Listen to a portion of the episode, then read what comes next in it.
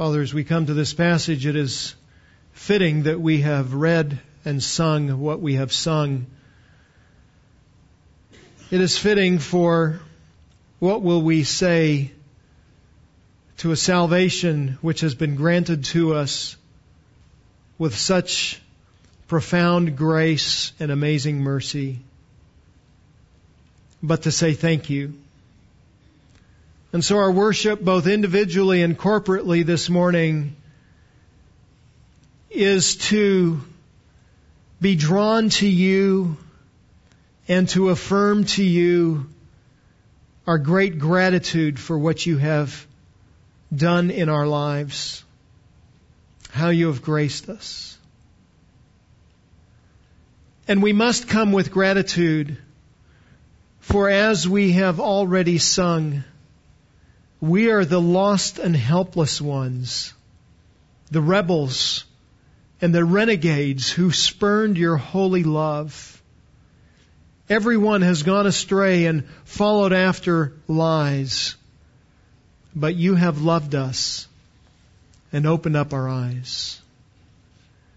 This plan of salvation, this gift of salvation is your work. It's your power. It's your authority. It's your choosing. It is your saving. It is your preserving. It is everything about you. And Father, as we come this week to serve, might we come as those who have been fed on a grand picture of your great glory. So would you, would you quicken our minds and our hearts to delight in you, the great God, this morning? We pray in the name of Christ and for his glory. Amen. Well, we've been talking over the last weeks about um, God's gift of salvation. We've been talking in Romans chapter 9 about how God has um, sovereignly chosen and designed who will come to salvation and then how that salvation is actually played out in people's lives. And it's a, it's a story as we've looked at Romans chapter 9. It is a story of God's justice and it's also a story of God's mercy. It's a story of justice in that we understand that God is certainly just. He certainly will not let the guilty go unpunished. He will execute his wrath. He must because he is holy and he cannot overlook sin. He must and he will pour out his wrath on all sinners. And there's nothing unfair about that judgment that comes from God. Whenever and wherever God judges, He is always fair, He is always righteous, He is always holy. But, but in contrast to what many think and believe, God is more than just a, a God of wrath. He is also a God of mercy and a God of grace. And it's that truth that we've also seen in this chapter. He is a God who withholds His wrath at times and who pours out blessing and riches and kindness at other times. And as we noticed last week, the, the gift of God's grace is a diamond that is held up against the backdrop of His wrath. Now, the exercise of God's wrath and, and God's mercy raises a series of questions in Romans chapter 9. And, and the questions that, that Paul is addressing address the fairness of God, the, the rightness of God in choosing and electing, and then, and then God, the fairness of God's pouring out His wrath on those who are rebellious against Him. And, and the question is, is, is God fair in doing these things? Is, is, is this a right thing for God to do? Is it, is, an, is it an appropriate thing to do? And the question of God's fairness certainly was alive in Paul's day. That's why he was addressing these anticipated questions. But but it's also alive in our day as well. People question whether or not God is fair. And if you, if you don't know whether or not pe- people think God is fair or not, or whether they wrestle with the fairness of God, just, just go in your neighborhood and talk to some people who you meet on the street or, or go with your children to a ball game and, and as you're sitting in the stands, just turn to the person next to you and ask him about the fairness of God or, or go to your workplace and ask some of the people you work with, is God fair when, when people who are seemingly innocent have their homes destroyed and even die in a hurricane as we saw in the Bahamas this last week, is God fair? And, and people will, will inevitably say, no, there's a, there's an unfairness to God that he, that he hasn't acted in fair and kind ways. Why, why does God do those things? Where is God when those things happen? God isn't fair. And the question about God's fairness is actually a subset to a question that Paul began addressing earlier in this chapter, and it's really a question about the faithfulness of God. And the question about God's faithfulness comes out of Romans chapter 8. So in Romans chapter 8, God, excuse me, Paul has, has given us a great picture of what God has done in saving mankind. How the Spirit of God comes and, and works salvation in the lives of believers, and He culminates this chapter about the Spirit's salvation, the Spirit's sanctifying work, and he says in verses 38, 39, I am convinced that neither death, nor life, nor angels, nor principalities, nor things present, nor things to come, nor powers, nor height, nor depth, nor any other created thing will be able to separate us from the love of God which is in Christ Jesus our Lord. So God's salvation is so certain that nothing can prevail against it. No person can prevail against it. No, no angelic being can prevail against it. Circumstance cannot prevail against it.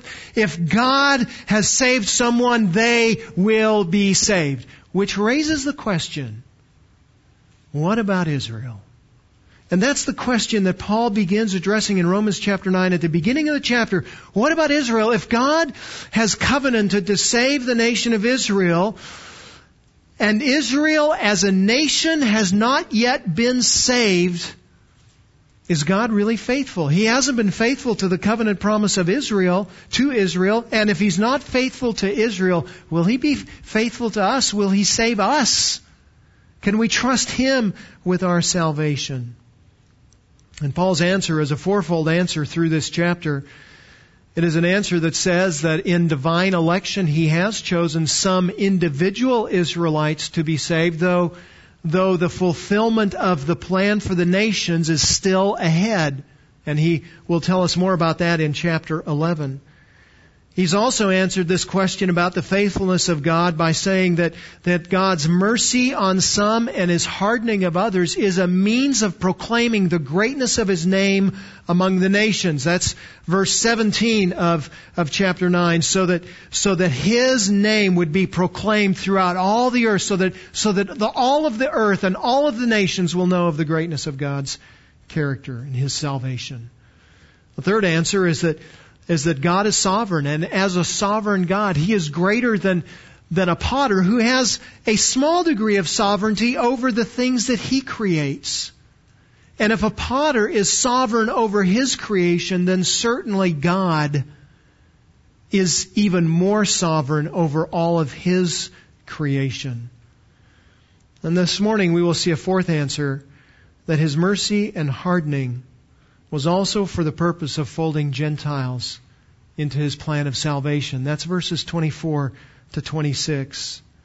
A plan, a plan that was even foretold in the Old Testament.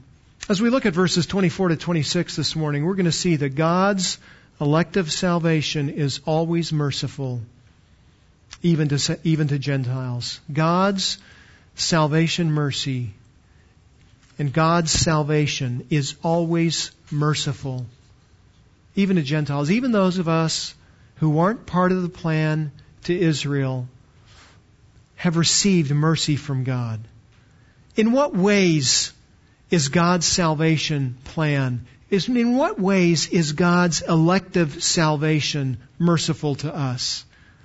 It is merciful to us in four ways. The first of those is given in verse 23.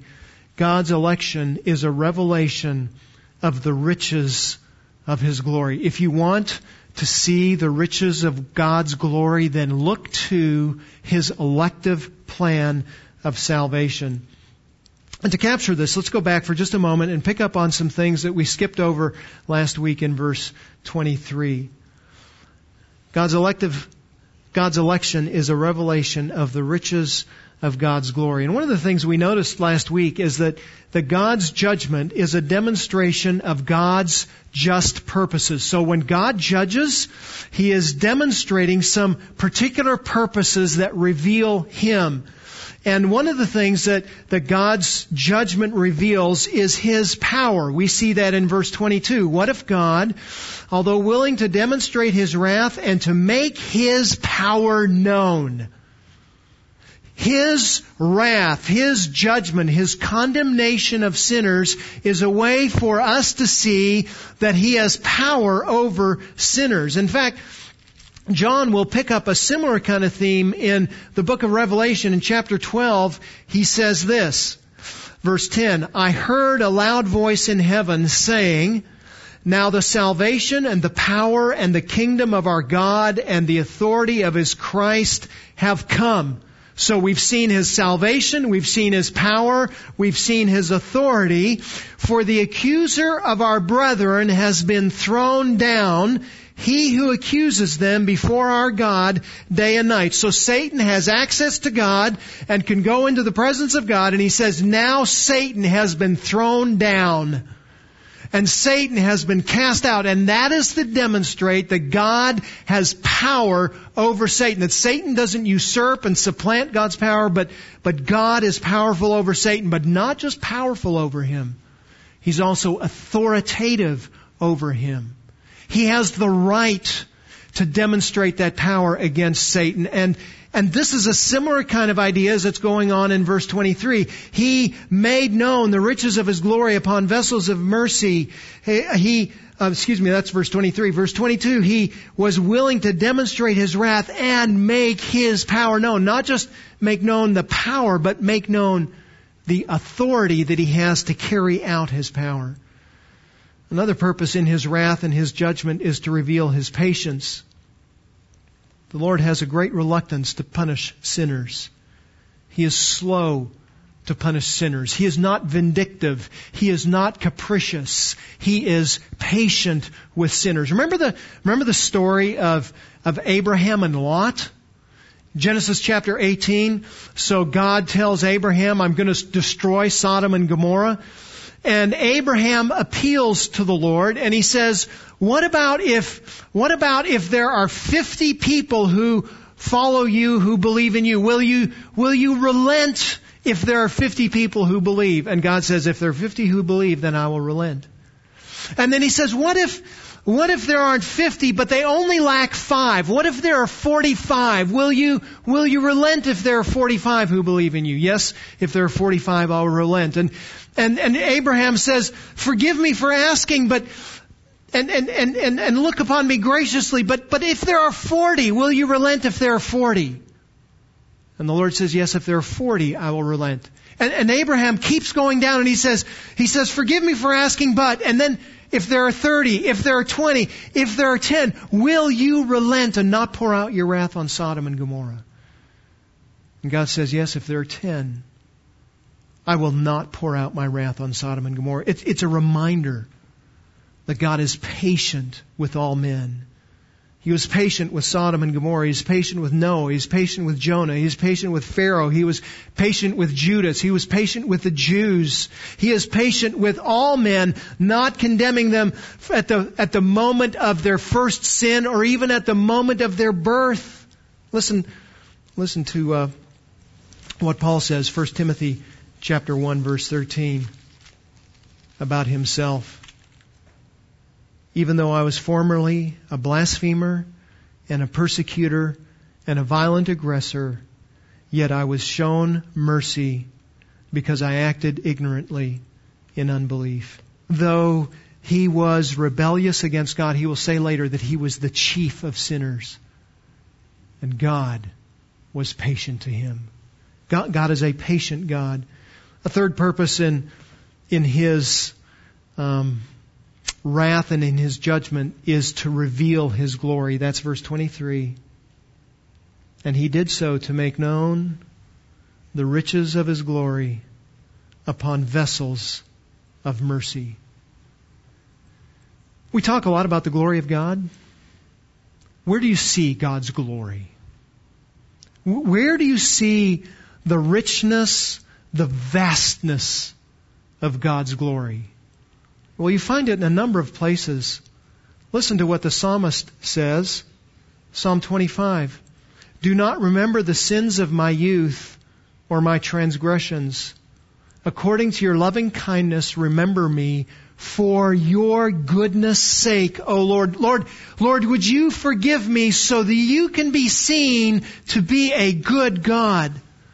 Same, same uh, Psalm, verse 11, Psalm 25, verse 11. For your name's sake, O Lord, pardon my iniquity, for it is great. So I have this massive amount of, of sin and rebellion against you. Would you forgive me so that you can demonstrate the greatness and the magnitude, the glory of your name? Psalm 79, 9. Help us O God of our salvation, for the glory of your name, and deliver us and forgive our sins for your name's sake. Where will we see the glory of God and the wonder of God except in the forgiveness of sins? Psalm 106, our fathers in Egypt did not understand your wonders. They did not remember your abundant kindness, but they rebelled by the sea at the Red Sea. Nevertheless, he saved them for the sake of His name, that He might make His power known. Where will you see the glory of God? It is in the forgiveness of sins of those who are even greatly rebellious against God. We also see God's glory in choosing and electing sinners to be His despite their sin nature and despite the vastness of their sin. Listen to what Paul says in Ephesians. Just as he chose us in him before the foundation of the world, that we would be holy and blameless before him. In love, he predestined us to adoption as sons through Jesus Christ to himself, according to the kind intention of his will, to the praise of the glory of His grace, which He freely bestowed on us in the beloved. Why does God pour out His grace in forgiving us so that we can see the magnanimousness, the, the greatness, the exaltedness of His glory? And we also see His glory not just in His electing sinners and forgiving sinners, but we see his glory when he is unrelenting in his wrath against their rebellion. And that's verse 23.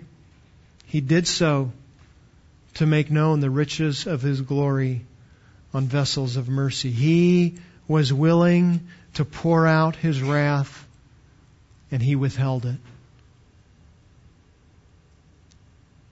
We see God's glory when he is unrelenting against sin. Romans chapter 3 verse 19. Now we know that whatever the law says, it speaks to those who are under the law, so that every mouth may be closed and all the world may become accountable to God. The entire world is accountable to God, and when He pours out His wrath, we see that. And we not only see that, but we see the greatness of who He is. He is revealed as He is. That's His glory. And friends, we, we see these things and while they sound harsh, one of the ways that you will see the greatness of your salvation, as we talked about last week, is that this salvation is, as it were, a diamond. And that diamond shines most brightly. The facets of that diamond sparkle most magnificently when it is set against a backdrop of God's blackness of wrath. When, when, when we see the wrath of God and then see what God has graced us with and spared us from, that salvation sparkles all the more magnificently. I want you to notice, particularly here in verse 23, that this glory is put on display by giving His mercy. Notice what He says. To vessels of mercy which he prepared beforehand for glory.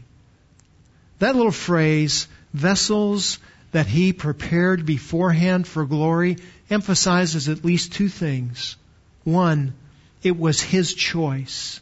He prepared the vessels for glory. They did not save themselves. They did not elect themselves. They did not prepare themselves. It was God's work alone that saved them. He prepared them. They did not prepare themselves. And then notice also this. There is no inherent value in the vessels. They are vessels of mercy. They are not vessels of adequacy. They are not vessels of self-righteousness. They are vessels that are dependent on mercy. They are people that are dependent on mercy. They are, they are people who are reliant on God to act on their behalf. They were in fact, prior to being vessels of mercy, verse 22, they were vessels of wrath. They were born that way. They were born under wrath. They were born under judgment. They were born prepared for judgment. They were vessels of wrath, born that way, and they lived that way. And, and those who were vessels of wrath, he said, I'm going to have mercy on. It is nothing that they have done on their own. It is nothing that they have accomplished on their own. This is God's work and God's work alone for them. To what end? 1 Corinthians chapter 1. In a very similar theme, the apostle says this, verse 30. By his doing, you are in Christ Jesus. It's, it's God's work that connects you to Christ, that saves you in Christ, who became to us wisdom from God and unrighteous, and excuse me, and righteousness and sanctification and redemption, so that just as it is written, let him who boasts boast in the Lord. Your boasting is not yourself. Your boasting is not for what you have done. Your boasting, your pride, your delight, your joy is not in you, but in the God who has saved you. The boasting is about Him. Oh, my friend, when we receive this mercy, it should produce a continual overflowing of humble praise and gratitude. God saved me! Can you imagine? He saved me! Oh friends, it is a mercy to us. And we see the wonder of His elective salvation and the mercy of that salvation when we see the riches of what His glory has accomplished in saving us. Well, there's a second manifestation of God's mercy in His elective salvation. It's given in verse 24. God's election is for all mankind. It is for all mankind. And I'll explain that in just a moment. Some of you may be wondering, wait a minute, are all saved? Hang on, we'll get there. Who are the people that God prepared as vessels of mercy to know His glory. Who are, who are the people that God says, I'm going to have mercy on them? It, it was the nation of Israel. And that goes back as far as Genesis chapter 12, as far back as Abraham. God set aside the nation of Israel to be recipients of His mercy. So Genesis 12, 1 and 2, the Lord said to Abraham, Go forth from your country and from your relatives and from your father's house to the land that I will show you, and I will make you a great nation, and I will bless you, and I will make your name great, so that you shall be a blessing. I will choose you, and I will use you, and I will make from you a great nation that I will be covenanted to forever.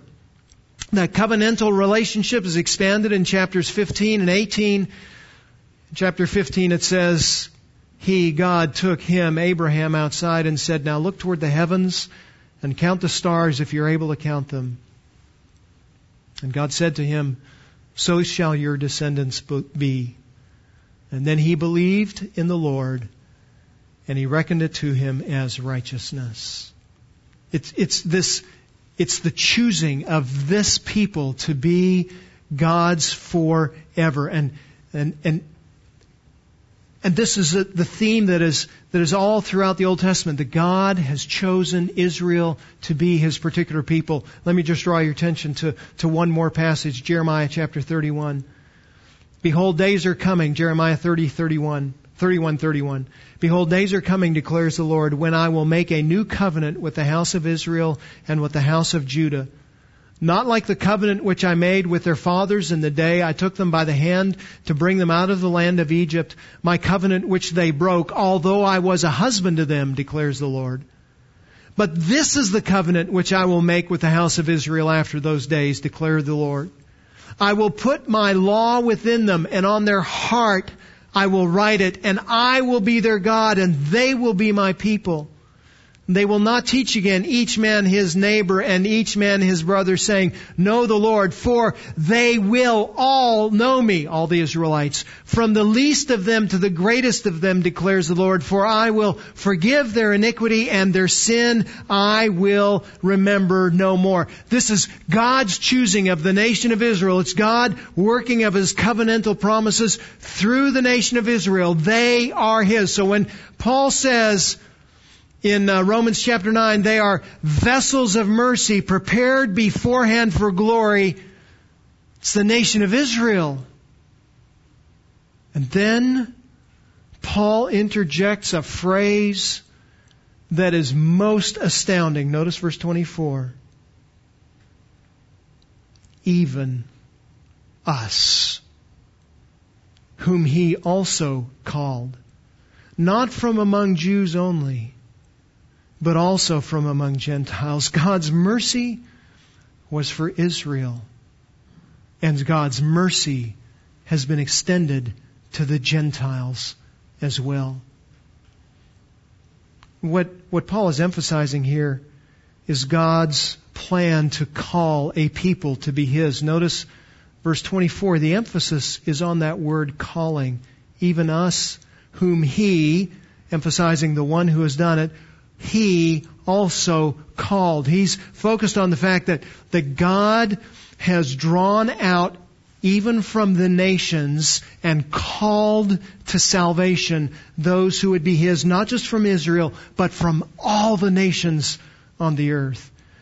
And, and what's often missed is that while God has chosen the nation of Israel to be His, He also chose the nation of Israel to be a beacon of light to the nations so that the nations would come to know of God and His salvation through the nation of Israel. So Genesis chapter 12 verse 3, again, this goes all the way back to the covenantal promise with Abraham.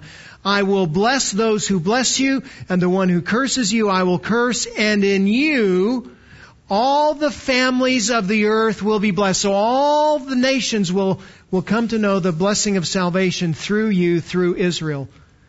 It's not just in Genesis, but it's all throughout the Old Testament. Psalm 22.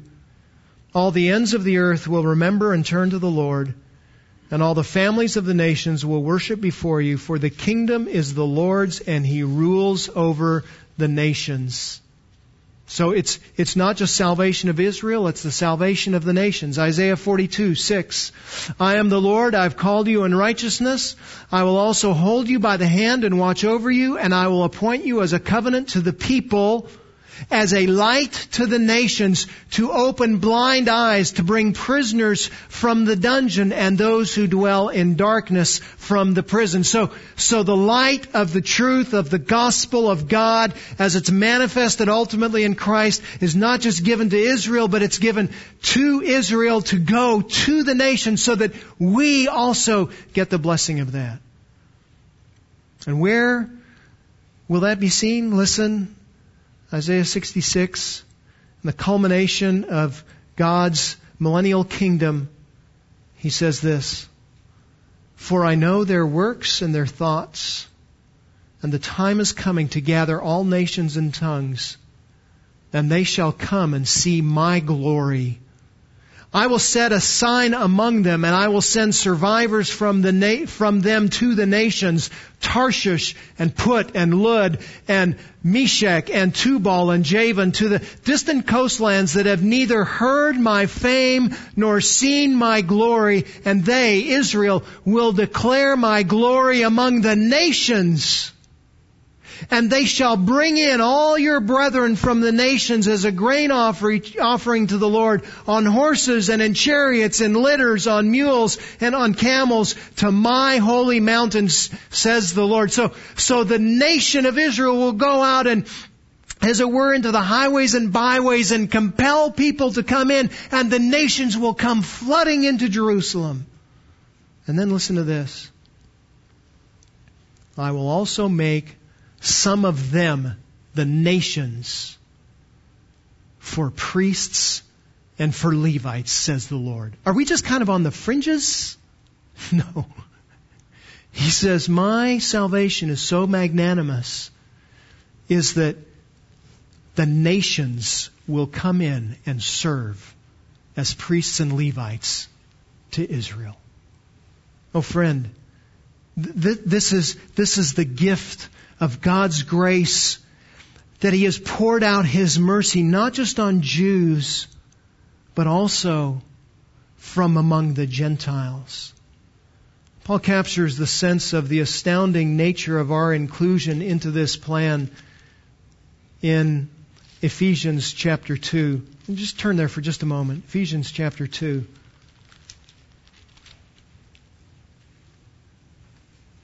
What has God done in saving us?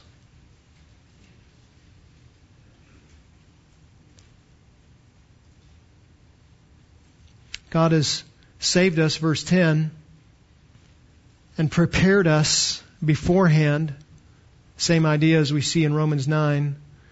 Prepared us beforehand so that we should walk in good works. And then Paul, after having unfolded the greatness of his salvation, wants the readers to meditate on something. So he says in verse 11, remember that formerly you, the Gentiles in the flesh, who are called uncircumcision by the so-called circumcision. There he's pointing to the fact you're, you're Gentiles. Your, your physical lineage, your biology is not Israelite, but Gentile, and that's demonstrated by the fact that you haven't been circumcised. Notice what he says in verse 12. He wants these Gentiles who have been saved by God's grace to remember something. Verse 12, remember that you were at that time, before your salvation, separate from Christ. That is, you had no Messiah. The word Christ is the word Messiah. You had no Messiah. You had no Redeemer. You had no one to save you. Not only did you not have a Messiah, you were excluded, he says, verse 12, from the commonwealth of Israel. You had no citizenship. You had no citizen privileges. Not only that, he says, you were strangers to the covenants of promise. You, you had no covenants. You had no promises made to you. You had no land, no king, no blessing. In fact, you did have one kind of a promise made to you, but it was the promise of God's wrath against you. You didn't have the promise of anything that would save you from that wrath.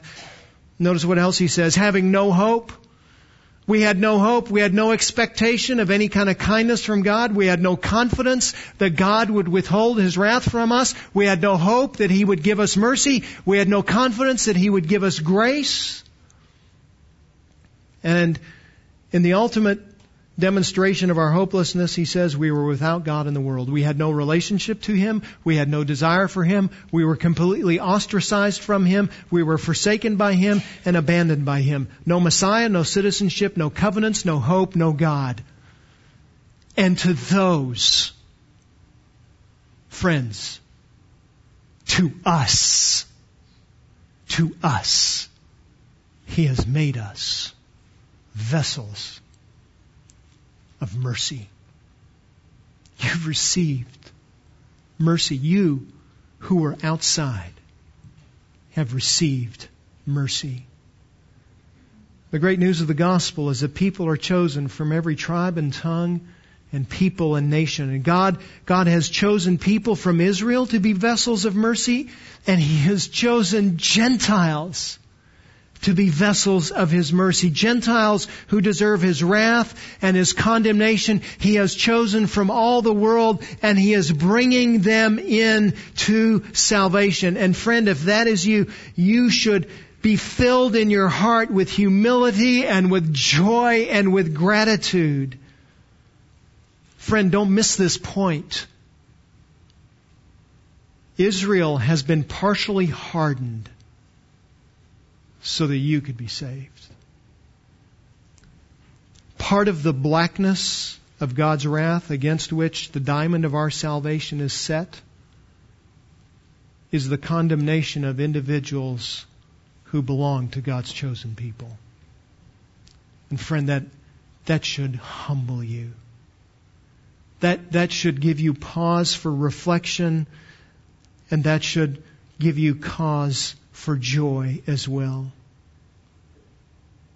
The, these verses remind us that salvation is for all mankind. Not, not meaning by that that all mankind will be saved, but that salvation is made available to all mankind and that all kinds of people, both Jews and Gentiles, will be elect and will be saved. Oh, friend, let that overflow into praise.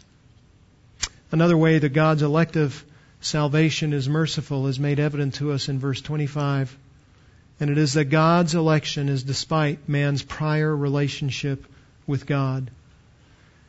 To demonstrate God's ability to call people to salvation, Paul appeals to two passages in the book of Hosea. In verse 25, he quotes from Hosea chapter 2, verse 23, and in verse 26, he quotes from Hosea chapter 1, verse 10, a verse that we read earlier. And he is using that passage to explain the character of God and the nature of God. You remember in Hosea, the prophet is commanded to marry the adulterous Gomer as a picture of God's covenantal relationship with Israel. And Gomer's children are named the not so flattering names. She has not con- obtained compassion and, and he is not my people. How's that for a name to your kid? Uncompassionate, not mine. That's not going to go over very well in first grade. And it's indicative of the kind of relationship that God has with His people. They have been rebellious against Him. They have, they have fought against him. They have hated him. They have gone away from him. And because of that, God is sending them into captivity in Assyria. And yet, and yet, later God will have compassion on Israel and he will keep his covenant with her and she will be called my people. Verse 23 of chapter 2. I will sow her for myself in the land. This is Hosea. And I will also have compassion on her who had not obtained compassion. And I will say to those who are not my people, You are my people. And they will say, You are my God. So, they are rebellious and they're in a place where God would have a right to say, Not mine. I quit. I give up. I walk away. And yet, He is a faithful kind of God who keeps His covenant even to that kind of people.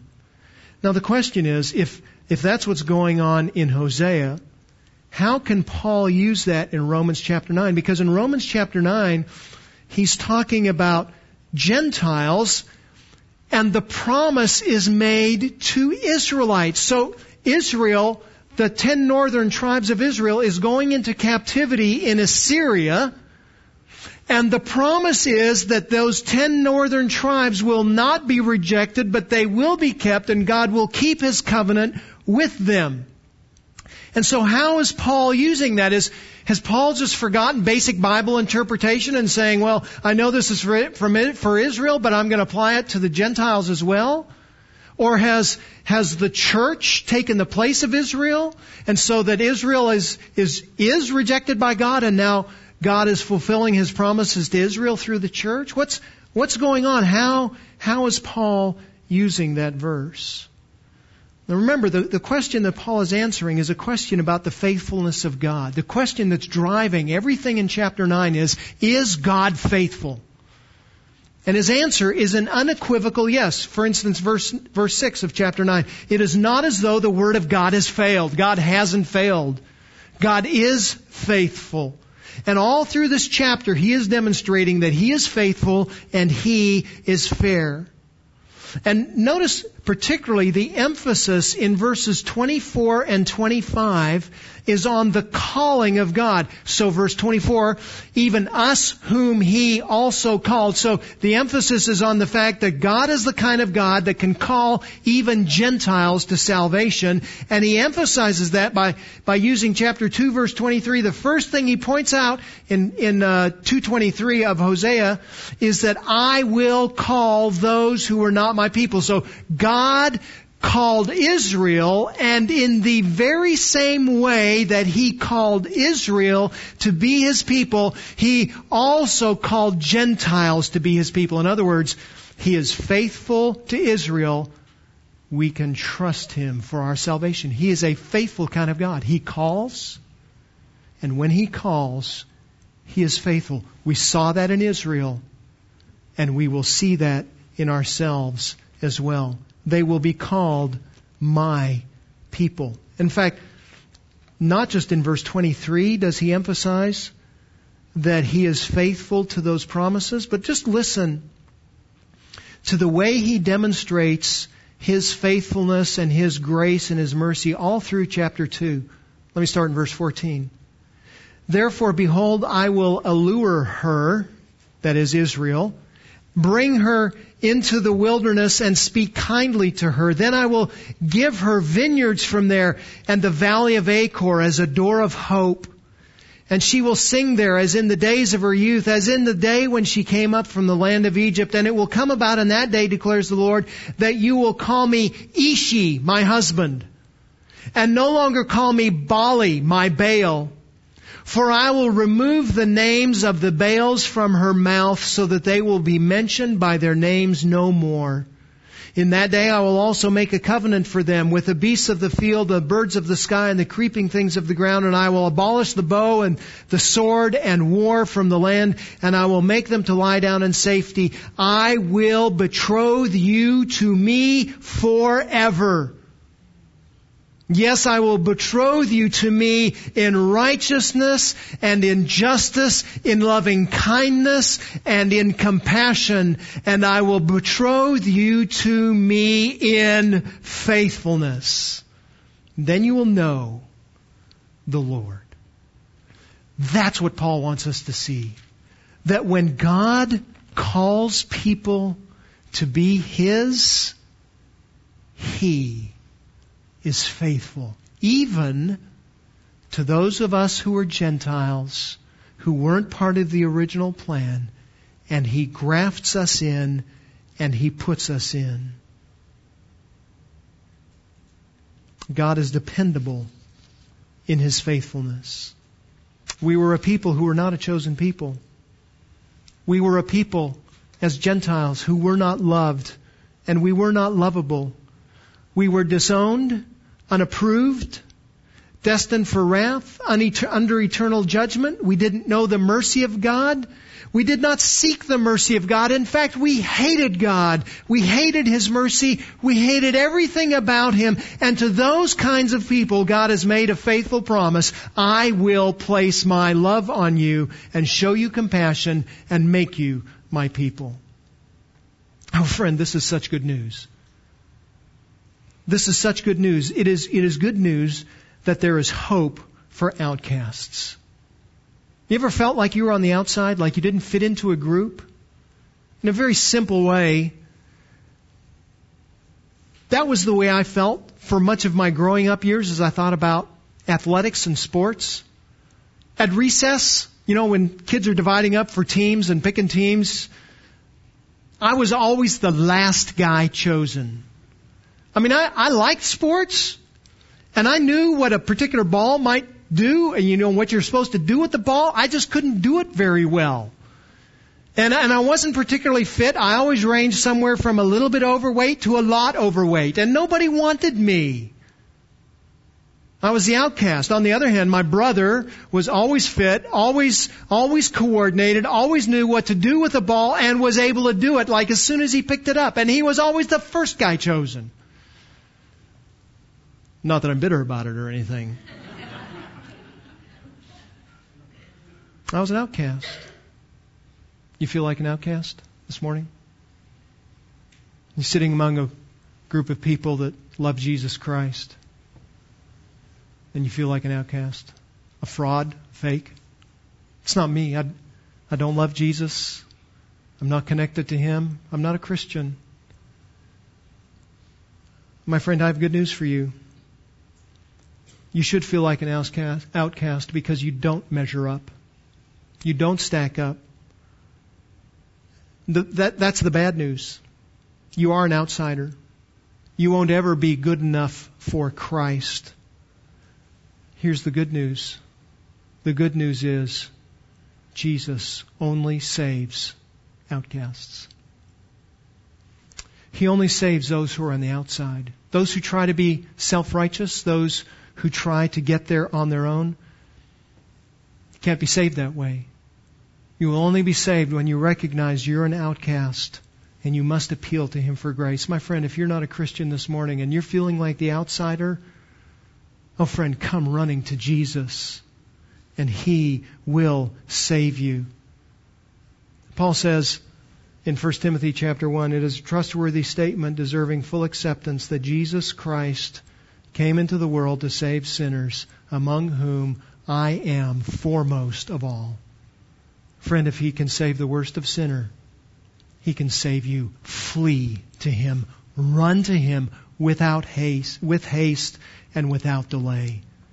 And He will save you. We see God's mercy in His elective purposes despite our prior relationship with God. You don't have to be good to get to God. You have to be bad to get to God, in a sense. Your prior fellowship with God cannot keep you away from Him. There's one last way that we see God's mercy. Verse 26 God's election is to a unique relationship. Remember that Hosea chapter 1 is talking about the captivity of Israel, about the promise of the coming captivity to Assyria. As you think about Israel and you think about their relationship to the nations, their, their, their history is a story of captivity. It goes all the way back to, to um, the patriarchs and Jacob, and Jacob taking 70 people and going into Egypt for food, and then over 400 years that they are there, and they become captive to the nation of Israel and enslaved to the, not Israel, Egypt, they become enslaved to Egypt, and, and they're there in bondage. And, and not just in Egypt are they in bondage all those years, but now in Assyria, the ten northern tribes are going to go into captivity, and, and that'll follow about a hundred years later with the captivity of the two southern tribes. They also will go into captivity in Babylon. And, and when the nation was in its own land, it's just a, their, their history is just a, a, a history and a story of, of nation after nation invading the land and taking it over. Even when Jesus was alive, the, the Rome was governing over Israel. Their whole circumstance, their whole history is a story of captivity. Wherever, wherever they were, they were in captivity. Listen to what Hosea says, this passage that Paul quotes in verse 26. Wherever it is said to them, you are not my people. That, that's their captivity. He's, he's talking about their captivity. You're in captivity, and you're in captivity because you are not the people of God. You, you've been rejected by God. God's, God's left you. You're on your own. You're not His people. You are not my people, God says. And it will be said to them, those who are in captivity, wherever they are in captivity, it will be said to them, you are the sons of the living God. You're the sons of the living God. Friends, this is a stunning reversal. This is a result of God's elective saving plan in those places. The place where there is estrangement, the place where there's captivity, God has inserted himself and said, I will save. And not just I will save, but I will make their name not captive, but sons of God.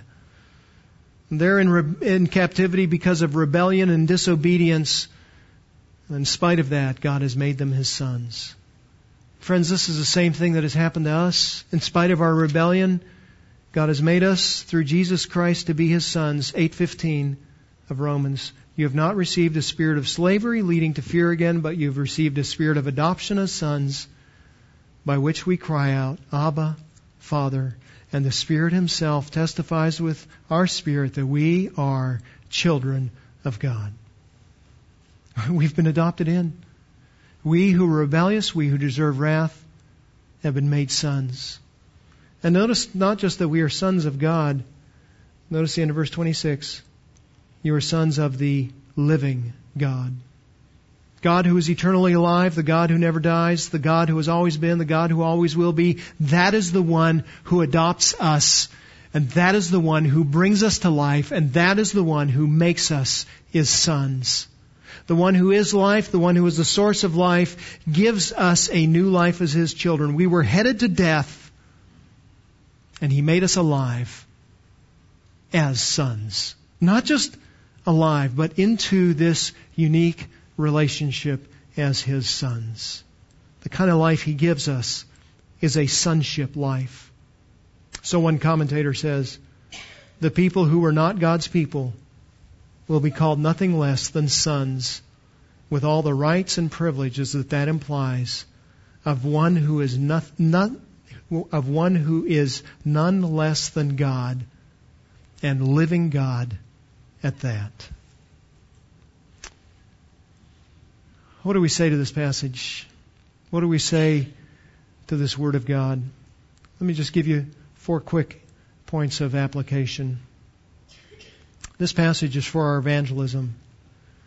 If Jew and Gentile are both saved by the same gospel, and both Jew and Gentile need to respond in faith, and that's what we're going to see in chapter 10. And if both Jew and Gentile are equally under God's wrath for their rejection of Him, then we need to be pursuing conversations by which we reveal the God who makes vessels of mercy to those who deserve His wrath.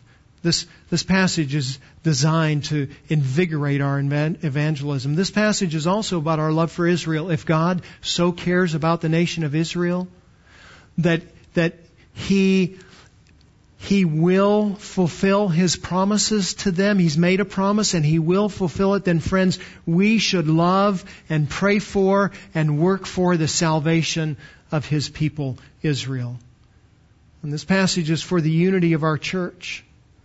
Friends, there's no one who's superior and there's no one who is inferior. We are all equally needy before God. There is no one who can be haughty and frankly, there's also no one who should be morose.